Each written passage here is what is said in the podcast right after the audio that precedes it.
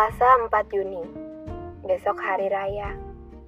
Bulan baik ini memang selalu terasa cepat untuk datang dan minta izin buat pulang.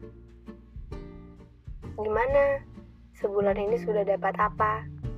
Jangan sampai yang ada di kepala cuma buka puasa bersama, terus makna sesungguhnya jadi nggak kelihatan keberadaannya.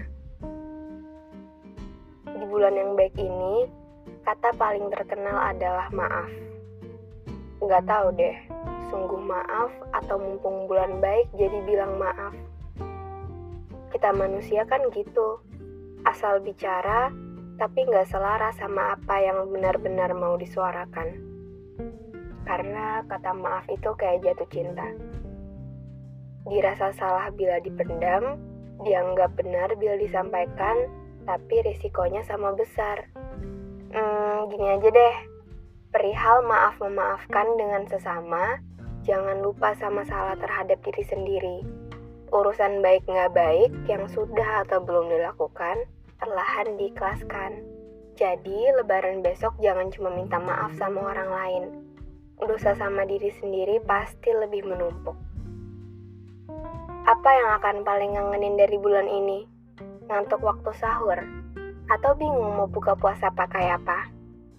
Kalau buat saya, yang bakalan paling ngangenin waktu harus buka puasa di dalam bis kota. Wah, itu ujian banget. Apalagi saya sering lupa bawa air mineral, jadi sering tertunda 20 menit untuk buka puasa.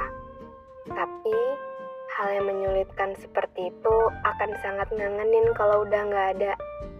Selayaknya dua insan yang terjebak di dalam sebuah perjalanan, dan satu-satunya cara bertahan adalah dengan berjuang.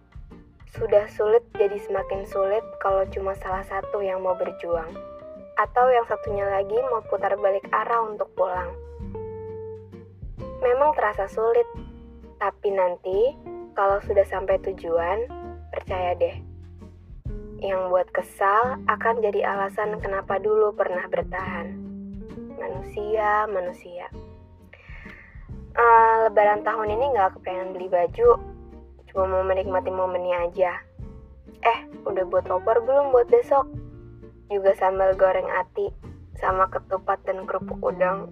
Wah gak sanggup bayanginnya. Belum lagi sodoran pertanyaan dari sanak saudara tentang dunia kita yang sebenarnya mereka nggak berhak untuk menanyakannya, seperti pasangan, karir, ataupun penghasilan. Karena percuma ditanyakan, dijawab pun gak akan paham. Cuma memang warna-warninya letaknya ada di situ. Siapkan saja jawaban yang aman atau jawab saja dengan senyum. Karena biasanya mereka akan bertanya sekaligus menjawabnya sendiri. Sebulan ini, mulai terbit fajar sampai terbenam matahari, bukan sekedar makan dan minum yang ditahan, ego kita juga dikendalikan. Yang puasa dan yang gak puasa sama manusia. Yang besok lebaran dan gak juga pun sama manusia.